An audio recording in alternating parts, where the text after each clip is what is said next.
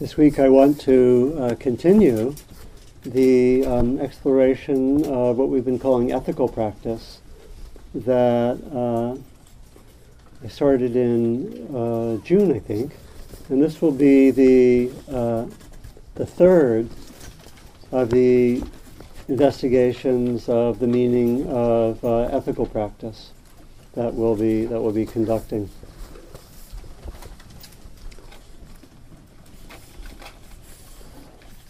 Ethical practice is particularly important because it's one of the main ways that we bring our practice into our daily lives and have uh, ways to connect the inner practice with our uh, with our life, our actions, our interactions. Is there some, some way I could help? Just ignore me. What's that? Just ignore me. Okay.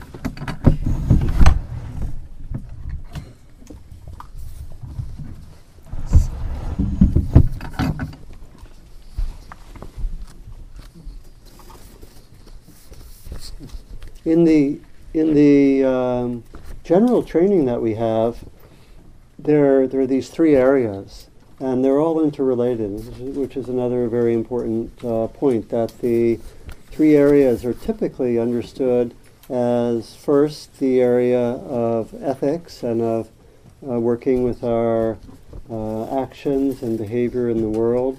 Uh, the second area is meditation, connected with developing mindfulness, concentration, and so forth. And the uh, third area is the development of wisdom. And these are all interrelated. These collectively define what's called the Noble Eightfold Path.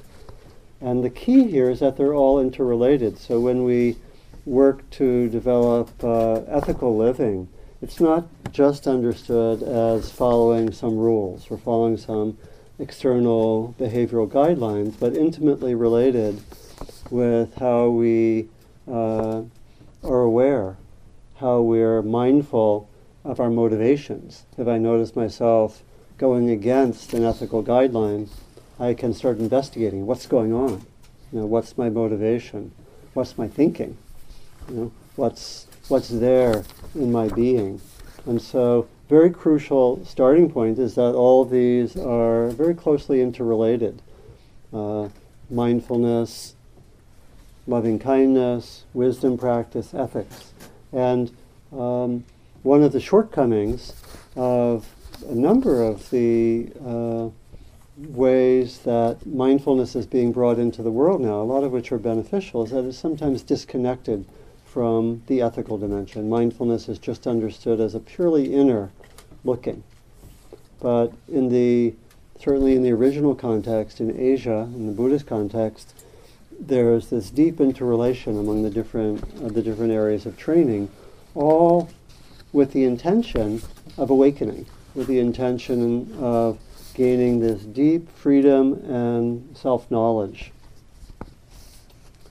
This is from the uh, Dhammapada about the quality of uh, freedom or liberation, which is really the aim. All the ethical practice is part of this uh, coordinated training and practice to, to awaken. Those who fully cultivate, it's said in the Dhammapada, this is the, this is the historical Buddha, those who fully cultivate the factors of awakening, give up grasping, enjoy non clinging, are luminous and completely liberated in this life. Wouldn't you like to be luminous and completely liberated in this life? That's the direction, and all. But all of these uh, are involved. So the training is understood as involving all the parts of our lives, which is an important quality. It's not just meditation. We have this misunderstanding sometimes. Oh, this is just about being quiet and meditating, and then if I meditate half an hour a day, that'll do it. Anyone have that thought ever? but it, but the it's really a comprehensive training, and one of the powers of uh, ethical training is that there are ways to bring uh, this intention into the uh, various normal, ordinary interactions of our lives.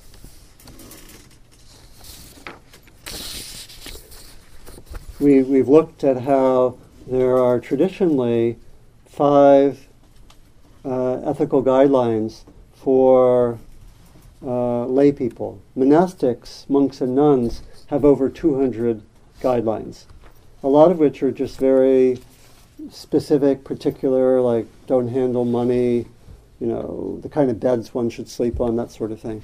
And they're very, uh, they're very specific. The ones that are generally for lay people are variants of non-harming, really carrying this quality of bringing care and love, positive end, on, on you know, pointing to the negative, to refrain from and look to where one's harming either of oneself or of others. And the precepts are first, not to harm in, this, in the form of taking life, not to take that which is not given, care with sexuality, care with substances which shift consciousness, and uh, skillful speech. Those are the five, the five areas of, of ethical training. And the, again, the um, context of the ethical precepts being part of a larger training points to the way that they're not simply external rules from an authority that we're supposed to follow. If we don't follow, thunder will come from the sky, we'll be struck by lightning, or at least be slapped on the wrist. you know, it's not, it's not really about that. These are more training guidelines that we work with, and we see where we fall short, as it were. We look, we use them for investigation. I mentioned in the previous two sessions that I like to conceptualize ethical practice as being as having these three components. The first is what we could call attention to our more outer behavior. We use an ethical precept like non-harming to look, uh, what am I doing? Was that harmful? What was my motivation? That action, did, was that harmful to myself? We we really use the guidelines to take an inventory of how we act in the world, how we act in relation to ourselves. And I call that a more outer dimension of ethical practice. There's also a more inner dimension where we use the ethical precepts to see what's my motivation, what's going on, what's my thinking, what's my under, understanding. We also, in that context, develop the positive quality because the ethical guidelines are typically framed negatively but the understanding is very much that they're connected with development of positive qualities, that non harming cultivated goes hand in hand with developing care, concern for all beings, increasingly. Not taking that which is not given is often uh, connected with the positive qualities of generosity, sometimes renunciation, when we notice there is grasping or greed and so forth. And um, being careful with sexuality and substances which have consciousness can also be about care for others, sometimes renunciation, sometimes looking into habits and so forth. So there, there are a lot of positive qualities that are, that are developed uh, as well. And then the, the third area that I like to point to is that there's a social dimension to these ethical precepts. That's sometimes more subtle, and we've looked at that in the last two sessions when we've looked at the first and the second precept that, that uh, both in some of the ways that the Buddha framed the pre- precepts originally, but probably more explicitly in the way that a number of people uh, have framed the ethical precepts in the last 50 or 60 years. Uh, people like uh, the Vietnamese teacher Thich Nhat Hanh, who says, uh, do not kill, but he also says, do not let others kill. Act to prevent killing you know, act to prevent war and so forth, and extends that in his own formulation of the precepts. He extends all of the precepts to a social dimension. So it's not just not to not steal personally, but how do we relate to economic systems where there may be forms of stealing or taking of resources from one country or one part of the world, the country, and so forth. And so that third area is sometimes tricky, but that's also an area of attention. It's also very much there if we look to other traditions. We look to Christian or Jewish or Muslim or Hindu uh, or even indigenous traditions. There's typically a sense that ethics is something that's about more than our personal face to face behavior. It goes also into the community. also into how we relate to suffering in the world and how we relate to uh, creating a more just, a better world, and so forth. So that's the third area. So uh, in the first two sessions we've had, we looked at the first and second precept. The first precept, that about uh, non-harming, or more generally, uh, not killing. And again, this is a, really a way to um, uh, understand the general spirit of all of the ethical precepts. They're really about being Uh, a being who increasingly cannot harm. That it, it's almost more in one's being. There, there, there are lines in some of the texts where it says, as one matures in one's practice, that one could harm another would be like the right hand harming the left arm, left arm, the right hand harming the left hand. That it would be, in a sense, unthinkable. Certainly to do it consciously. You know, in some of the ethical guidelines also point towards seeing when we're more habitual, when we do things either unconsciously or sometimes non intentionally. We can, uh, as we know, sometimes do things which are unskillful that we're not aware of. And so we don't so much uh, judge and blame ourselves for that, but we try to make everything learning. So again, the spirit of all this is not uh, having the ethical precepts be above our heads like a sword waiting for our misstep. You know, it's not like that. It's more everything's in the context of learning. This is all in the context of learning, of training. We notice things and we try to learn from them. We move on. Um, and so the first precept, uh, non-harming, very crucial that one tries to take this both in relation to human beings but also in relation to other other uh, sentient beings and develop uh, care towards towards other beings. And so we, in our practice, looked at this in terms of having work with non-harming be an outer guideline, also an inner guideline. What, what, when, when I notice any quality of harming, whether intentionally or unintentionally occurring, what's going on inside? What's in my motivation? And linked with that, one could practice more metta, loving kindness, compassion. A lot of these inner practices would be part of ethical practice. Again, so there's an extension probably from what most of us may have learned growing up about ethics. You know, ethics, you know, is often seen as this external, you know, like in Jewish and Christian traditions, often external commandments. Try to live by them. And again, maybe I think in the depths of those traditions, that there's more than that. But we often learned it that way. But here, it's really uh, about cultivating, in the context of the first precept, non harming, a caring heart, and having that grow and develop so that one uh, is increasingly this center of care wherever one is in one's life, at least at one's best. And then we looked at the second precept, not taking that which is not given, which uh, traditionally uh, was often linked with even a certain, uh, for monks and nuns, a certain renunciation of uh, having property. And anyone who's been in uh, Thailand or Burma knows that they, the, their guidelines actually have them not even able to uh, keep food overnight. The refrigerator industry in Thailand does not have many customers from the monasteries.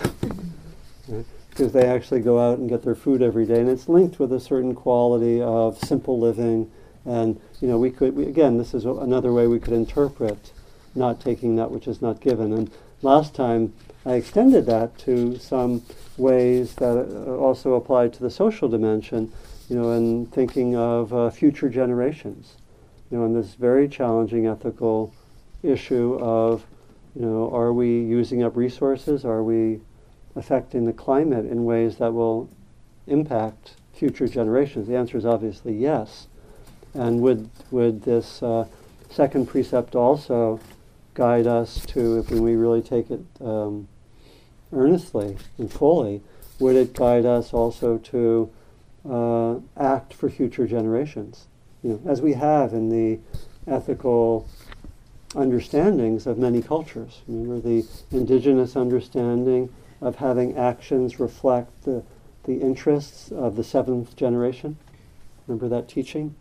That's really, and it could be seen in part as an expression of the second precept. And today, and I think next time, I want to look at surprise speech practice or mindful mindful speech, what we called in our retreat that we just finished last week, mindful communication. And this is a this is a great area. Um, and my experience is that among the ethical precepts, following the precept on skillful speech, on wise speech, may be, may have the most impact on our daily lives. That when we really look to uh, working with skillful speech, it's a big one, right? Particularly because we are talking so much. That we use we use uh, we use speech so much, and it's uh, I find that when we work in a full way with the guideline to speak wisely, to have uh, what's called in the tradition right speech, or we could say developed or cultivated or mature uh, speech and communication, uh, it, it can enter into our awareness a good part of the day. If we really want to keep having that intention to uh, speak wisely and skillfully. And it's a huge, it's a huge area. And you know, I'm, I'm inspired because I just worked with a, uh, a group of about uh, close to 50 people for a week in a non-residential retreat, te- working with mindful communication along with my co-teacher or and so forth. I'm, I'm inspired and energized and uh, in this area. And it, w- it, was fun to do a non-residential retreat because everyone went home. We, we, we had the retreat nine to five every day, which had the, also had the benefit of keeping it low cost. And people then went home after five and tried things out, you know, and saw how it would be with their you know, there are people in their lives that they went to, and you know, and then we would report back at nine the next morning, you know, how'd it go, you know, and it's it's this area that's incredibly alive. That uh, uh, you know, speech is so important and so uh, so um, present in our lives, uh, and we know how much uh, skillful speech or wise speech or heartfelt speech can can be of benefit. You know, when I'm how think of how uh, significant someone might be when I'm in distress, and someone um, is even just listening, because skillful listening is part of skillful speech. Someone who is a careful listener, a good listener, an empathic listener, someone who is very present. You know, uh, it can have a huge impact when I'm in distress. Someone who is skillful, empathic, open with speech uh, when there's conflict or difficulty. Incredible resource, right? The world needs these people deeply. People who can be skillful with speech with difficulties. It was one, one of the, uh, I would say, fun areas of our retreat. We spent the last uh, parts of uh, the last three days applying what we had learned to difficult situations conflict. We had people role play. you know, people got to say, "You be my difficult person. Here, here's what you do. You just have this look in your eye, and just have that look in your eye, and give me that, give me this line that typically triggers me, and I'll try out my new tools." You know, it was, it was a lot of fun. You know, and that's part of. So there can be. I, I find a certain amount of excitement. There can be excitement about dealing with difficulties, right? You know, rather than saying, "Oh no, another difficulty." Anyone, anyone sometimes have that view? Oh, a difficult conversation, yuck. Anyone ever have that sense? Any, anyone ever not have that sense? right, and so uh, when, when speech becomes practice, we can actually have interest in what's difficult. Maybe not in what's difficult in the sense on, on my scale of 10, 0 to 10, not maybe in the nines and tens, but maybe in the fives and sixes on the scale of 10. Oh, wow, I can try out my try out my developing capacities, right? So it can be can be really exciting, really helpful. You know, again, the world deeply needs people who are skilled in communication when there are difficulties, when there are conflicts, you know, when there are wars. You know, and it's, it's um, uh, you know, the other side of this is that we see, again, very much in the world, but we probably see at times in our lives, unskillful speech. We know how when we are reactive, unskillful speech may come out of us just when we react, right? And things can happen very quickly. One person says something, it triggers this, out comes something. And uh, when we practice more fully, maybe we catch some of those. I mean, we certainly practice in other ways. You know, there is uh, one of my favorite illustrations of this is, is, a cartoon that I sometimes talk about from the New Yorker, where it shows a woman sitting on a um, couch, uh, talking to a man who's standing up, who is a seems to be a detective, and behind the couch is a what seems to be a police officer. Also behind the couch are what seem to be two legs on the floor with the feet sticking up in the air. And uh, uh, the woman says to the uh, detective, I misspoke.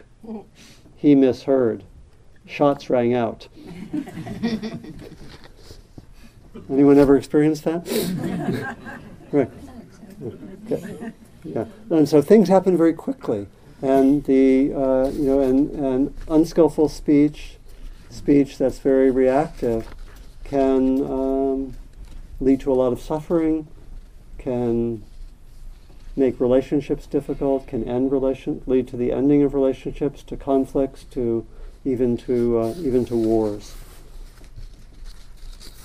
2,500 years ago, Socrates, you know, the great Greek philosopher, the you know, inspiration for Plato, said the misuse of language induces evil in the soul. Mm. Right. And so, very, very, uh, very, very crucial, very, very crucial area. Um, in the teachings on skillful speech that uh, uh, I and my, my colleague Oren Sofer have assembled that we offer in this retreat, there, there are three broad areas, and we're, we're going to work with one of them today. The, the, three broad areas that we work with in speech, uh, at least as foundational capacities, are first working with the traditional ethical guidelines that come from the Buddha teachings on right speech or mature speech. Uh, secondly, there's, there's a whole area that we call relational awareness practice which is a way of developing mindfulness and a quality of presence, connecting um, speech with maintaining both outer awareness and inner awareness. These are, is, these are not easy capacities to develop, but there's a way that one can develop mindfulness and awareness in the midst of speech. That's the second broad area. And the third area that we work with in the retreat is we bring in the contemporary discipline of nonviolent communication, which probably some of you have studied. How many of you have studied that? Some. Yeah, which is a very interesting area. And we bring that in under the uh, general framework of uh, um, training in mindfulness, empathy, and community and community connection. And so, and then we, on the basis of those three areas, then we take give people further training in working with uh, difficult situations, conflicts, things that, that things that come up. So I think I'm going to uh, today uh, go into the first area, and then I think next next time I'm going to do some further work. I'll give some suggestions for speech practice for the um, next week, if you if you want to choose to um, uh, have clear intentions to practice skillful speech in the next week, or you can do the alternative. Which is no, I have I have a big fight coming up. I don't want to practice skillful speech in the next week. Um, so, okay, so a little bit on these ethical guidelines, and um, in and one of the uh, passages which uh, expresses this is in the handout, um, and this uh, first passage by the Buddha is one of the places where these ethical guidelines are given. Here it says, abandoning false speech, one abstains from false speech. One speaks truth, adheres to truth, is trustworthy and reliable.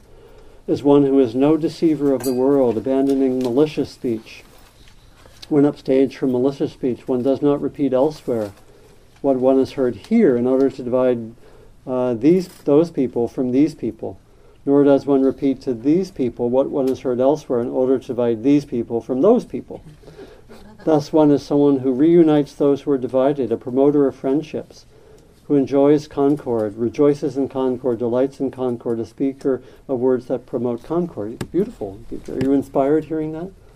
you know, this is this is like, can you use speech so that you're this force for goodwill, connection, and conflict transformation in the world, right?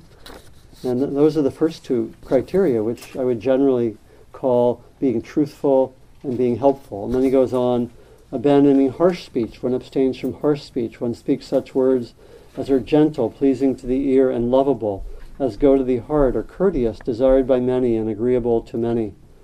Abandoning gossip. One abstains from gossip. One speaks uh, at the right time. One speaks what is fact, speaks on what is good, speaks on the Dhamma and the discipline. At the right time, one speaks such words as are worth recording. Okay, so we, we're doing that, taking care of that. Worth recording, reasonable, moderate, and beneficial. And so I've tended to reconstruct those, and this is familiar because we've come back to skillful speech here about every about every two to four years. I come back and teach someone speech here, so some of this may be familiar that I've reconstructed this as connected with four guidelines being truthful, being helpful, uh, coming out of a kind heart, which can coexist with uh, being firm and it's not about being nicey nice, but it's coming out of the heart, which is difficult when situations are conflictual. And then lastly, um, certain appropriateness, especially the, the guideline is there in terms of timing. What's important about these guidelines is that all four are necessary. They all have to be there. We can be truthful without being helpful or kind. We sometimes call that dumping or you know, sort of acting out. I can be truthful and use that as a weapon, right? And so all four of them have to be there. I can be truthful, helpful, come out of a kind heart, and have bad timing, and everything's a mess. And so all four have to be there. So let me say a little bit about the four and then about how to practice. And one of the one of the great tools, maybe even before going into the guidelines, one of the great tools that we find in speech practice is the capacity to pause in the middle of speech and just ask, What am I doing? So these guidelines are going to go well together with actually setting intentions, maybe before a difficult conversation. Say, uh, let me come here and be truthful and helpful. Or maybe sometimes what I do to, uh, when I want to have a very condensed guidance for um, speech practice, I say, let me be truthful and come from the heart. And let me do that. And, and so working with intentions is very crucial. You can go to a meeting and work with these guidelines. I often have the guidelines on sheets of paper in front of me at meetings. You can, before a difficult conversation, you can write the guidelines on your hand and look at them in the midst of the interaction. People do that sometimes, right? Because we need reminders, right? So the first guideline is about being is about being truthful, and this is uh, partly to let us look at where there might be uh, exaggerations uh, or being simply untruthful, uh, but they, they also can be, like in the example of exaggerations, they can also let us look where do I not tell the full truth? Where am I omitting something? Where are there half truths? Where am I exaggerating? Where am I saying something for self image? Sort of this is the so called gray area. And a lot of our speech practice is having the motivation to look at that and to sometimes, if we notice that happening, ask what's there. And this is where the guidelines will go hand in hand with mindfulness. I notice myself going against a guideline and I ask myself, what's going on? What's happening? Why am I not quite telling the truth? Do I want to impress this person? Is there something I'm not quite comfortable with? So these are used as tools for uh, self knowledge, for investigation. You know, you know I, I like to tell the story of uh, being a teenager and always exaggerating about my shoe size. Because you know, as a teenager, I thought my uh, my mom is here; she can tell me what whether what her view on this is. But um, uh, when I was a teenager, I thought that my feet were too big, and my ears were too big, and my neck was too long. Probably I thought the rest of my body was okay. and I think from talking with a lot of people, um, uh, being a teenager is a hard time, right? And we, how many people remember thinking that some aspect of your body was definitely mismanufactured? people can relate to that, you know. Jack Kornfield often jokes that um, the primary reason to uh, gain liberation and not be reborn again, according to the old Buddhist cosmology, is to avoid being a teenager again. um, and so I could notice, you know, I could, and I noticed there's even occasionally now there's a little bit of a residue. People, you know, I don't know, kids, teenagers, for whatever reason, they asked all the time what size shoe you wear, and that hasn't happened to me really for like 30 years. but it, it's I still notice a little bit of a residue, you know, with those because it was you know it was strong conditioning as a teenager. It's the the neural pathways are still more or less there in some cubbyhole of the brain, right? You know, and that's true for us. You know, we may have our places, so we want to look. We want to look in our our minds as to what was you know when when there is a lack of, of truthfulness, and we we can see this, and this is also where we can bring the precept. Again, there, there's this simple way of following a precept just on the external level. When we look to it also as an inner practice and as a social practice, the potential for deepening is greater. Right? And so on a social dimension, I can start to look is there truthfulness in my relationship? In this relationship? Is there truthfulness in my relationships? Is there truthfulness in my work environment? Is there truthfulness in my community? Right? And we can do this with all of the ethical precepts, all of the speech precepts. We can ask that. That starts to make it a little more challenging. Are there problems of skillful speech in my community, in my workplace? Are there ways that I could help with that? You know, I found for myself, for example, uh, um,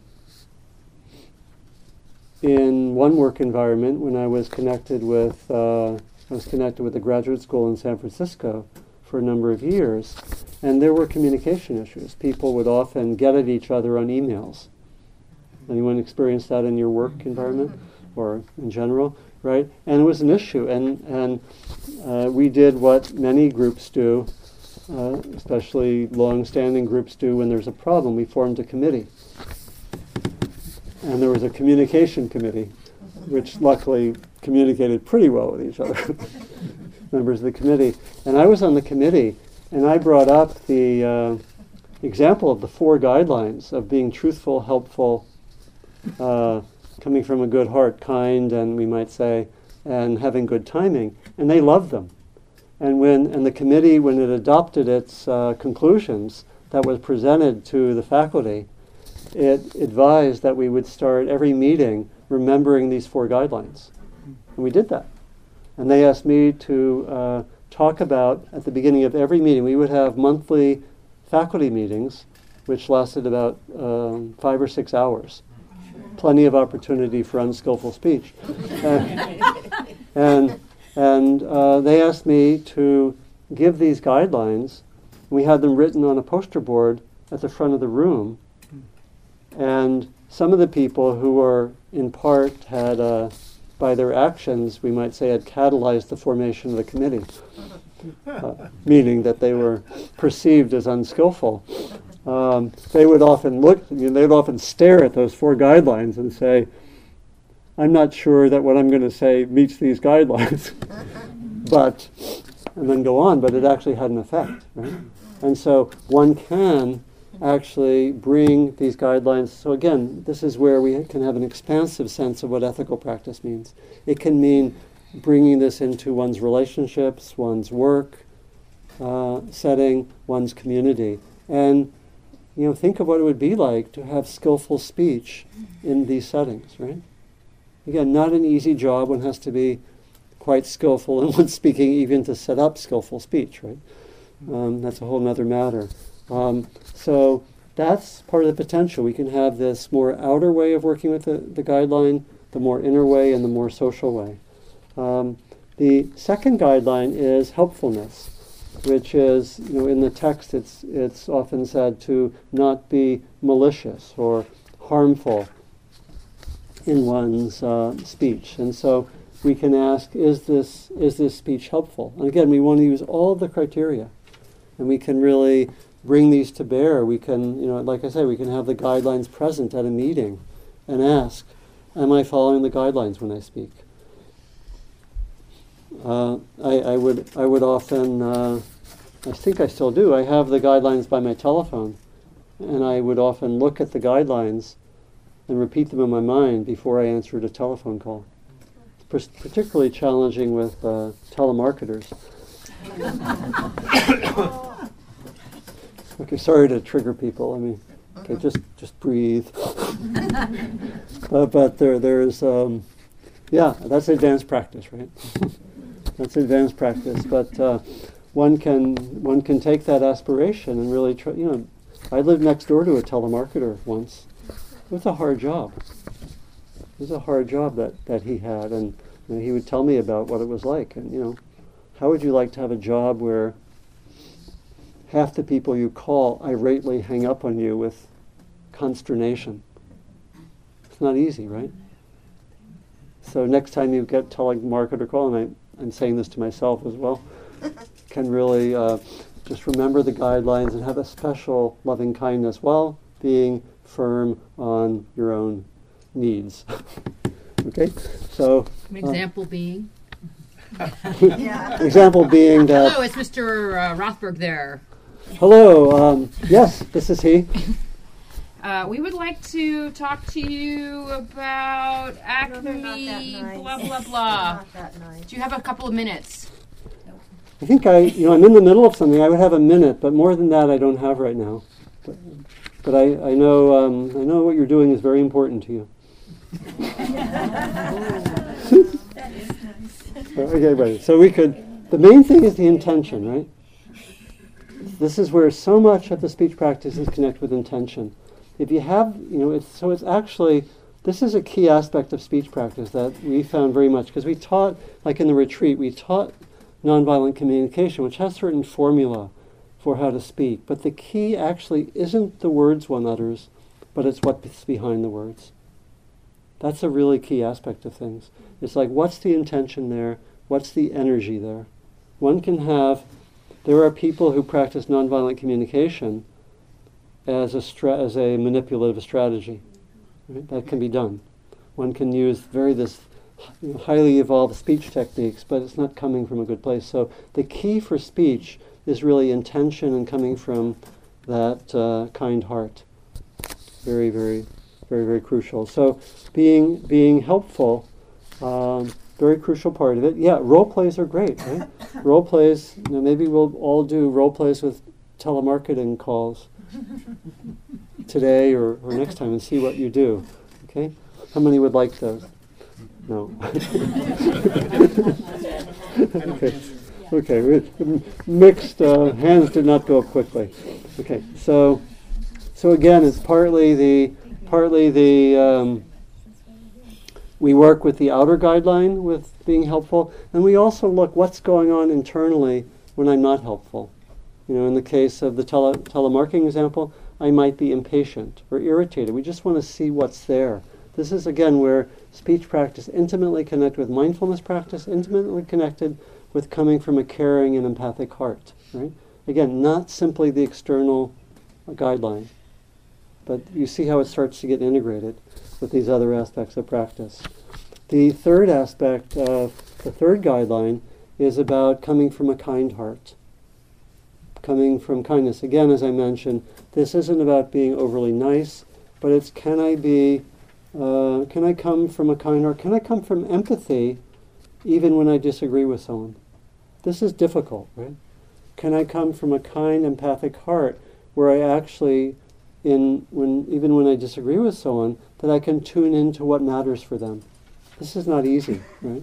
But this would be part of the practice. Can I come from kindness? Kindness can can mean that I know both what's important for me, but I have the capacity also to tune into what's important for the other, not simply shut down to the other when something challenging comes up. This is not easy, right? This, this is where we take it takes practice.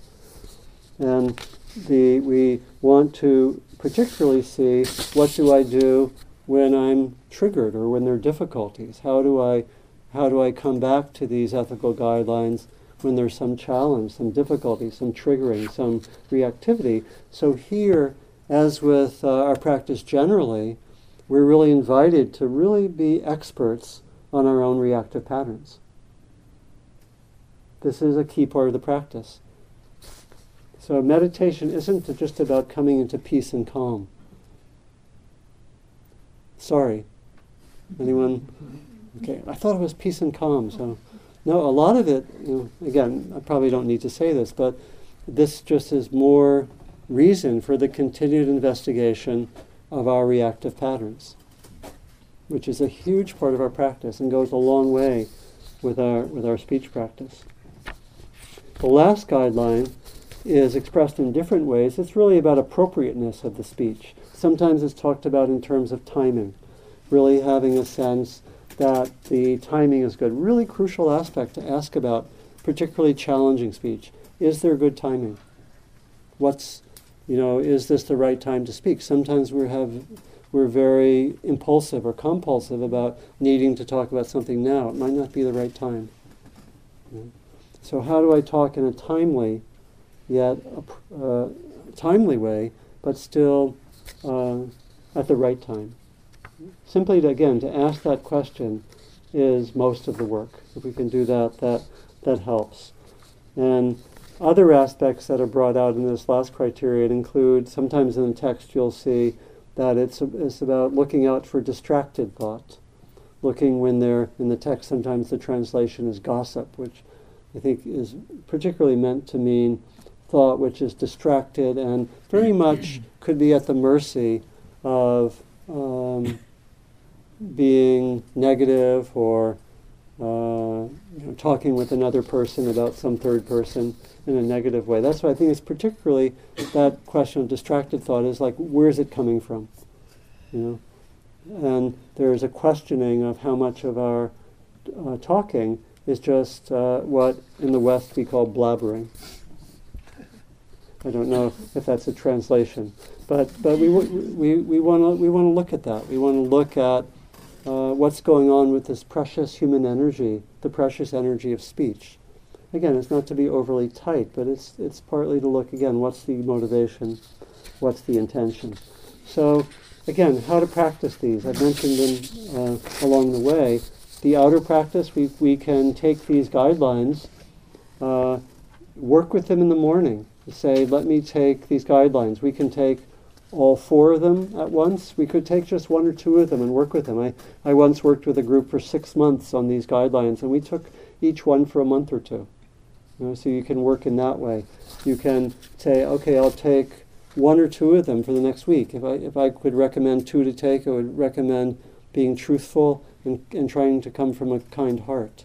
Or maybe you feel drawn to work with all four but to work with them, set intentions in the morning, set intentions before interactions that you'll bring this in. When this becomes alive, like when we did have this group, it was very alive for me uh, and for the, everyone in the group for these six months. It really led to a lot of deepening of speech practice. So working with intention in the morning, maybe at the end of a meditation, before some event, uh, something like that. Um, you know, so you can reflect. Uh, where am I? You can maybe reflect right now. Where am I? Uh, where am I already pretty good with the speech guidelines? And maybe you can just ask yourself right now. Where am I pretty good with the guidelines already, in terms of being truthful, helpful, kind and having good timing.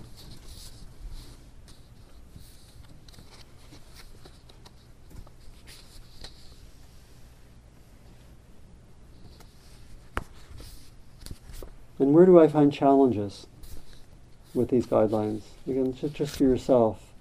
Where do I find challenges?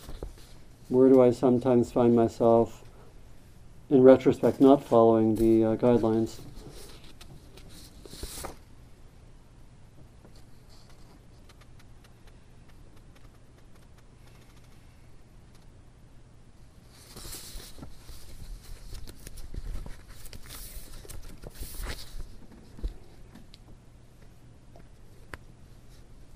So we can practice with those reflections, we can practice by setting intentions, we can work with that quality of pausing.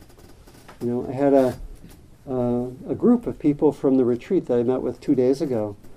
Uh, and when we had, we had an evening session, at the end of the session, I went around the group and asked people just to say one word, which was their practice, which they wanted to follow until we met again about two weeks later. And there were a lot of, you know, there were close to 15 people there, and people met. And the one, the the intention which was most repeated was the quality of pausing. It was interesting. You know, like about a third of the people, their one word was to pause, was to pause more, just to stop the momentum of the speaking in the mind. And so that might be an intention you want to work with for the next week, just to bring. It could concretely, you could bring bring a pause into your speaking three times a day. You know, once in the morning, once in the afternoon, once in the evening, maybe. And, and see what the effect is there. Because the pause brings mindfulness. What's going on? So again, can work with the guidelines, write them down, remember them. The daily quality is what's important. Again, you may want to work just with, let me just be truthful and try to come from the heart. Or maybe you just want to say, let me try to come from a kind heart as best I can in my speech. And remember that, you know, several times a day. So let me end with uh, uh, one statement of these guidelines in which the Buddha expresses it in terms of five qualities, but you'll hear, I think, the quality of goodwill uh, repeated. A statement endowed with five factors is well spoken, not ill spoken. It is blameless and unfaulted by knowledgeable people. Which five? It is spoken at the right time. It is spoken in truth. It is spoken affectionately. It is spoken beneficially. It is spoken with a mind of goodwill. Those are the guidelines, and that, that quote's on the handout. And then from uh, Thich Nhat Hanh, the uh, great Vietnamese teacher, coming into his 90th year. Uh, aware of the suffering caused by unmindful speech and the inability to listen to others, I vow to cultivate loving speech and deep listening in order to bring joy and happiness to others and relieve others of their suffering.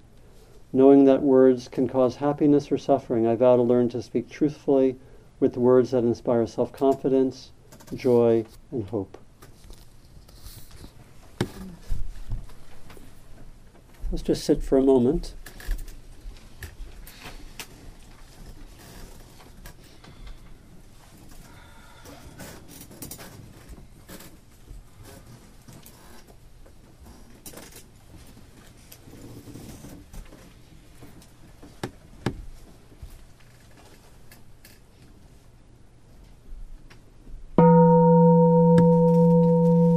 Thank you for your kind attention we just practiced a pause. And uh, I'd like to welcome any reflections or, or uh, questions, observations. And we'll use, the, we'll use the mic. Please. And let's say our names also. Hi, I'm Jolie. Um, I was just at a um, at a school in the mountains, and um, the person who it, it's like a field campus for a university, and um, the person who runs it appears to have an alcohol problem, mm. and so there's this guy's sort of the authority, and everyone else is sort of kind of dodging around what do we do about this Yeah. situation? And Yeah. he's not taking care of the situation. He's, he's not taking care of business. Yeah. And there's all these other teachers, and and it was just such an odd situation of like, well, how do you be honest? Like this place is totally being run down. It's filthy. The students are Mm. complaining. You're not up until eleven thirty. Mm. And how do you do it in a way that's kind but tr- truthful? And nobody would do any. Nobody would say anything because it was Yeah. just. I don't know. I, I'm still like, what? What is the appropriate response as a teacher there? Yeah, yeah, yeah. So, describing a very challenging situation. So, maybe two things. One of them, this is um, this is uh, what we would call a high level of difficulty situation. Thank you. so it's, it's always helpful to know. This is something I've become more and more conscious of. That to kind of see if we can, on a scale of zero to ten, say what level it is. That can be very helpful information in terms of knowing what kind of resources to bring to the situation. And the reality is that we actually do a lot of our training at the lower levels, or in the middle levels especially. Like with difficulties, we might really practice practice with your middle level difficulties, where you know it's not so much at stake. You don't know how to make the first move. You know how to make the first move, and so forth. That's an important point that we train here with the ordinary situations, like bringing kindness into a situation. One can tr- train with just one's everyday interactions with that, you know, and one can then uh, say, okay, I will, I vow, and I think I'm going to take this vow my, personally. I vow to train with telemarketers for the next week. Don't do it indefinitely. Just do it for a week at a time, because otherwise it's a little unreal. But but you can really so. Um, so that's the first thing, and then the second, you know, then how, how to deal with the actual situation. Um, yeah, some sometimes what's helpful in those situations might be to, like, have a convening of a group of elders, or people who are senior in the community, who know that there's a problem, and just convene, um, because something acting uh, publicly as the first step may not be the most skillful way to act. But to try to find, I don't know if you're connected with the group, but Yeah, I'm a teacher there. Yeah. yeah, you're a teacher there. So I think some way of, uh, you know, maybe convening a group that's, um, you know, that's con- you know concerned elders, and then to brainstorm what to do.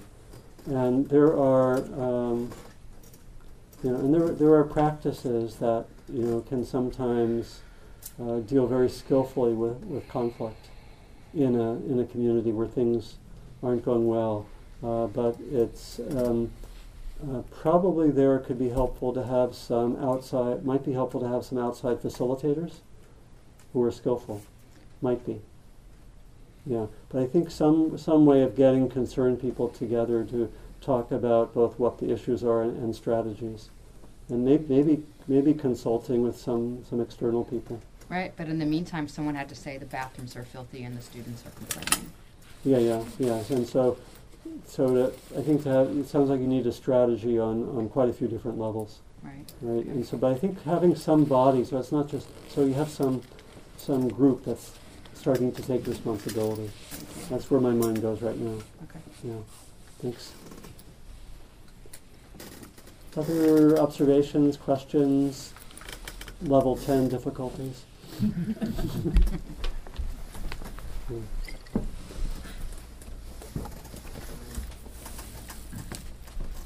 Yeah, I did take that uh, course last year um, on uh, mindful right. communication. Yeah. Mm, Yeah, Margaret here.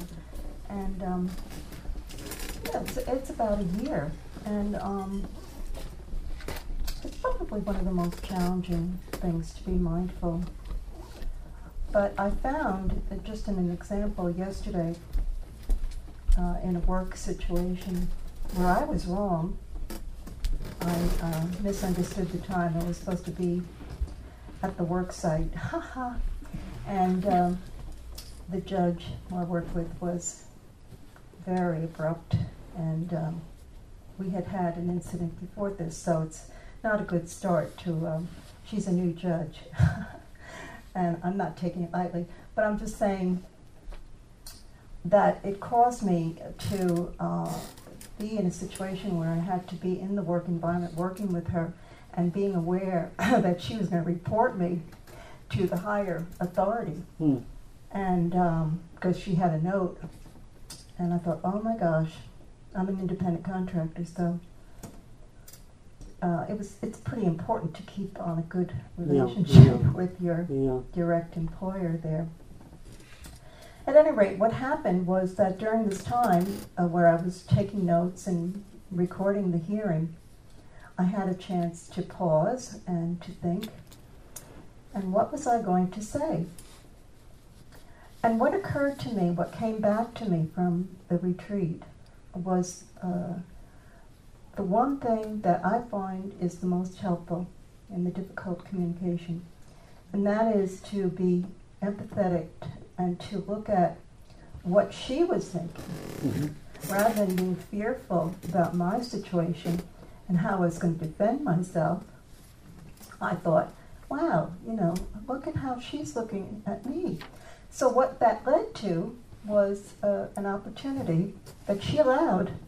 It was almost as if she understood that I did want to speak to Mm. her, and she allowed that brief time where I could say to her, Oh my goodness, you must have a terrible impression of me.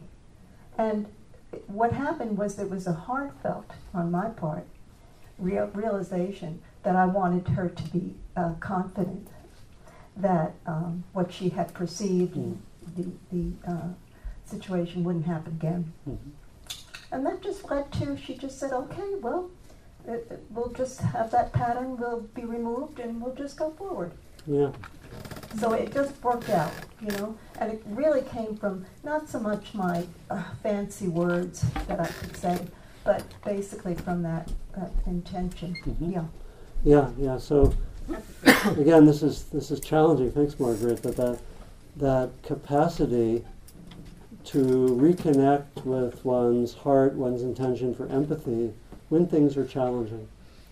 It's not easy, and it, it, it can be, again it can benefit from training, where we train in taking, as it were, the other person's point of view where things are not difficult, which which we do naturally. It's it's kind of wired into the way the brain works. The limbic system is that we're naturally empathic, compassionate, and so forth. But but, um, but we can actively train in this to to uh, and then to be to to more naturally go to what matters for the other person and what the other person might be feeling.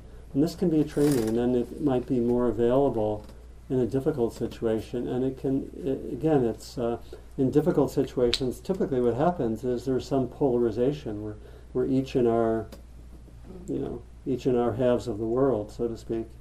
And there, you know, kind of walls are up. There may be blaming and judging going on, and there's a breakdown of empathy, a breakdown of connection. Uh, and how do you come back to that? Sometimes it can be done unilaterally, a little bit like you did it, where we just ha- we just sort of, and again, we have to be skillful and be aware of the other person. And there are people who will take an opening and bam you, you know. So we have to be have to be skillful. Uh, but but often that you know where there's general goodwill that can that can be a breakthrough. So that's that's another area of practice. Yeah. Thank you.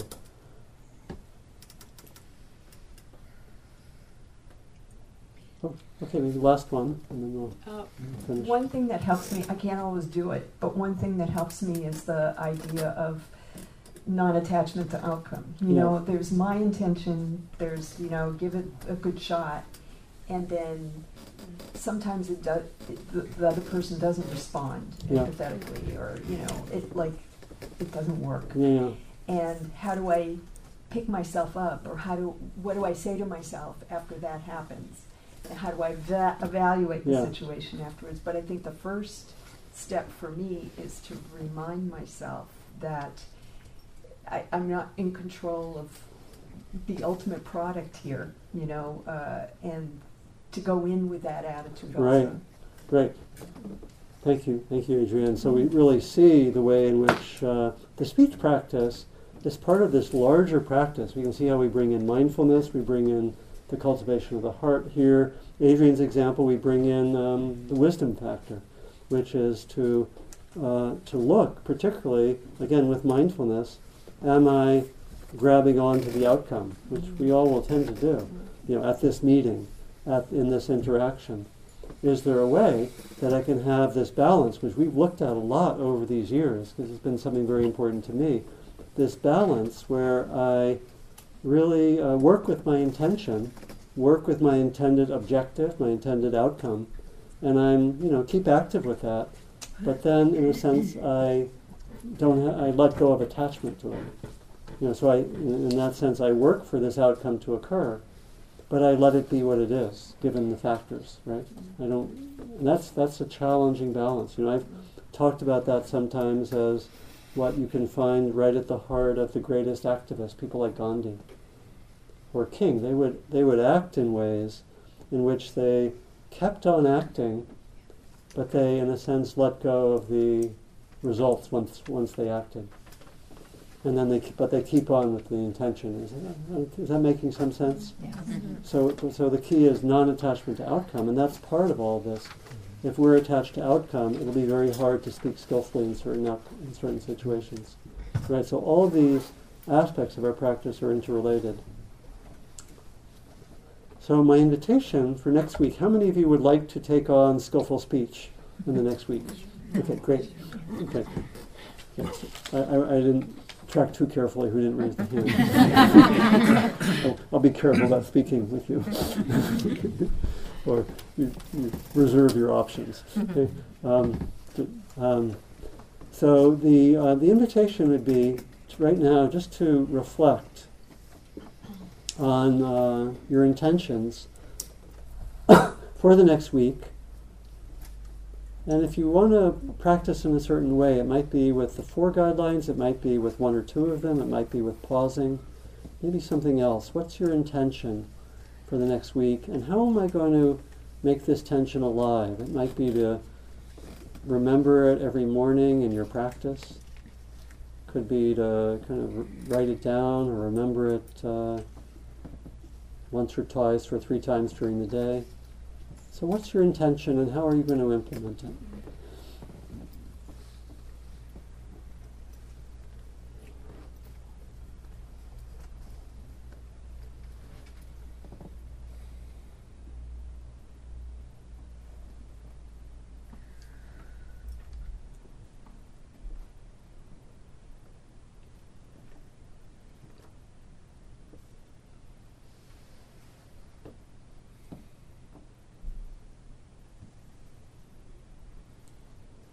So we close by recognizing these good intentions and asking that the benefits of our time together be offered out into the world for the benefit of all.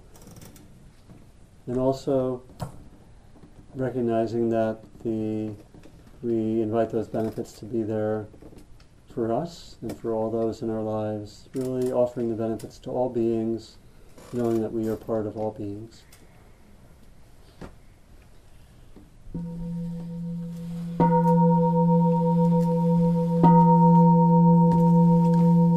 Thank you for your kind attention and for your practice. And enjoy the explorations next week. Thank you.